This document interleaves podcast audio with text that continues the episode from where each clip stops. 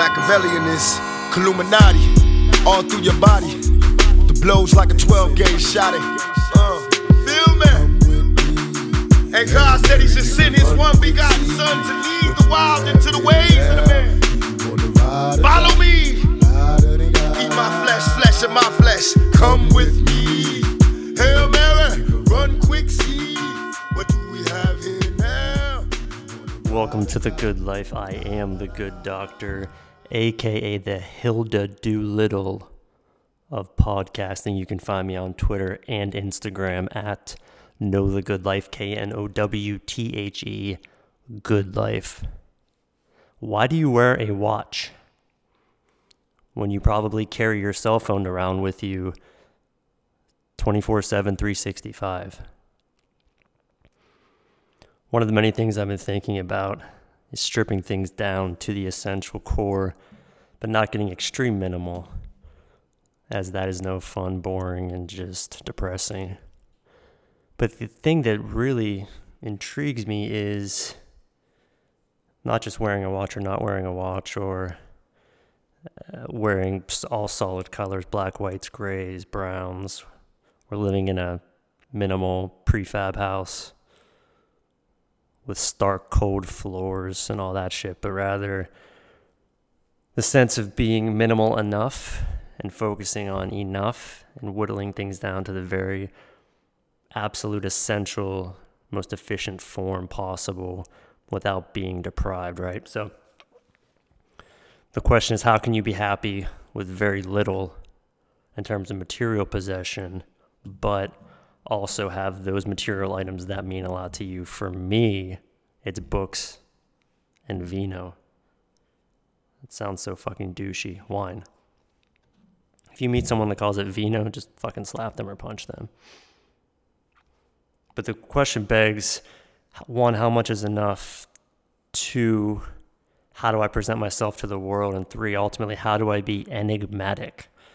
Because the key is if you want to be successful in your career and your business and life is you have to present yourself outwardly as an enigmatic individual. You have to stand out. And the best way to do that, like I said, is to have a distinctive pair of glasses. That's it. Next topic. Not just fucking with you, but the glasses do help immensely. But the key is outwardly projecting a sense of being enigmatic. And it's funny, my friends talk about their children and how kids innately have this sense of being enigmatic within them because they're not to the point yet where people judge them or criticize them or they don't give a shit what people think because they they don't understand uh, you know self self awareness or maybe not self awareness but insecurities self image issues. Ki kids don't have any of that baggage so they just want blue glasses. They want you know camouflage flat bill hats with skinny sweatpants and over the top Jordans, or, you know, whatever kids or Crocs with Spider Man on them. And kids kids inherently know how to be enigmatic, how to be their true selves, which is funny because they're like that tabula rasa where when it comes to food, for example, they eat if, if you lay out all foods on a table for children, meats, fruits, vegetables, seafood, junk food, whatever, kids will go first to the fruits. That was my hand on the marble table. I did not fart. Here, listen. That was a squeaker. But kids will go to the blueberries, they'll go to the strawberries, they'll go to the raspberries, then they'll go to the broccoli, the zucchini, or the greens or whatever. Because kids inherently know they have this sense of what what your body needs and what's right for self. So part of being an adult and being enigmatic is channeling those deep-rooted, childlike, inert feelings, inert gravitational pulls that lead you to certain areas. So take those layer on top and outwardly projecting persona, right? And that's with your clothes, with your fit, especially dudes. The fit of your clothes is so incredibly important. Wear clothes that fit, be enigmatic, give a shit about grooming, right? Especially in the workplace. Make sure your fingernails are cut every week. Make sure you shave and you're presentable. Make sure you have a good haircut that is current fuck, man, this should all be obvious stuff, but so vitally essential. So, dudes, clean clean up your shit. Girls have a pretty fundamental grasp on all this stuff. It, there's really no need for women to take any of this to heart, although there are, are some women that are incredibly uh, cerebral, driven, smart, and they dress real sloppy. So, um, but for the most part, women don't have to worry about this. But dudes, get on top of your shit. Be enigmatic. Speaking of work, let's talk about Inbox Zero. I'm sipping this hemp oil nitro. It's uh, kind of sucks. It's like four dollars, and it comes from a coffee shop in Austin. But I don't know. I'm just on the fence with all these canned nitros. So anyway, inbox zero. The goal at work, or the goal, the goal anywhere, I think, is to have. I know is to have inbox zero. Right? It's another aspirational goal. So inbox zero means there's no emails in your inbox. Imagine that, right? So, how do you do it? Well, it's nearly impossible, but you can. I mean, the easiest way is just to create folders, and then as soon as you get an email, respond or act, action that email within one to two minutes of receiving it. Either delete it, respond, throw it in a folder, get rid of it, move on. So, in, inbox zero is kind of like having a clean, quiet, calm, minimal house whenever you come home from work. It just puts your mind at ease when you walk in. Everything's quiet, serene, in its right place. It's organized. It's really a reflection of the inner person who lives there or who sits in that cube or who works on that computer or works on their phone. The, the inbox zero is essential for clarity in the mind during business so you can logically and rationally look at problems or questions or emails or any communication as they come in. Uh, your mind will be free to assess those. Speaking of emails, 70% of emails should be in that title only. So you're not only being empathetic to your other people that you send emails to, but you can get your point across very succinctly, very clearly. Try to write the entire email in the subject line. Although my mother in law used to do this, and English is not her first language, so she would write, what, what time do you guys think you're going to meet us for dinner tonight at the restaurant? Do you want to eat at Wing Key or Confucius? Lobster, possibly? Text daddy and let him know. We're like, fuck. She writes her whole fucking email in the subject line. So I say just keep it a one liner, but that's another pro tip for the office. So inbox zero, write all your emails, the majority of them in the subject line of the emails. And also while you're at work, stay away from toxic people. Should be obvious too, but at work, as you're observing your coworkers and observing your boss's footsteps and breathing, etc., keep an eye on those toxic people. I'm sure you know who they are, but you know, out, the outwardly appearances don't necessarily reflect inwardly who they are. So their actions, how they talk on the phone, and this is another big one too, how they hang the phone up. You hear those people that slam the phone. That's fucking ridiculous. So whenever you put your phone down, if you actually use a telephone at your desk and not your cell phone, whenever you finish your call, just gently put the phone down and just let it click. The people that slam their phones, that's an early indicator that there's inner turmoil going on. Avoid those people fuck it. So anyway, I've been listening to uh, this Robert Greene interview on the Skinny Confidential podcast, and Robert Greene, it's funny. He's strikingly he sounds a lot like David Foster Wallace in This Is Water, and how they they get to that middle to later part of their life, and they talk a lot about wisdom and practicality and perspective, and how there's a different way to approach situations, a different way to react to situations, things that come at you. We can only choose how we react. So they, you know, there's different ways to process external stimuli as it comes into your environment.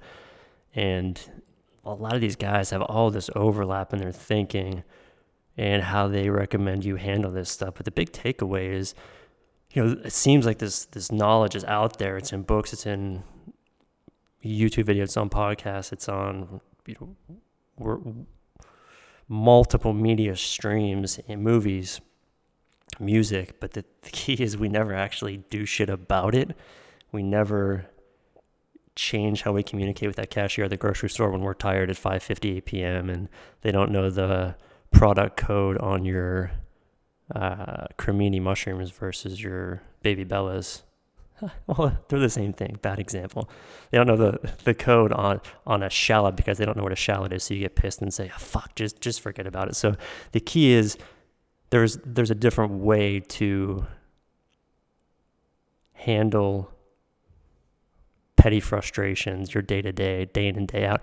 And that's why I really want to give you guys micro domestic content and really dig into not just daily rituals and habits, but really tiny, small behaviors like doing the dishes, brushing your teeth, pick, flossing your teeth at your desk, uh, you know, which house slippers to wear, really micro domestic things, because all of these small details in your life and all of these choices, they all lead up to one thing, and that is drumroll compounding over time.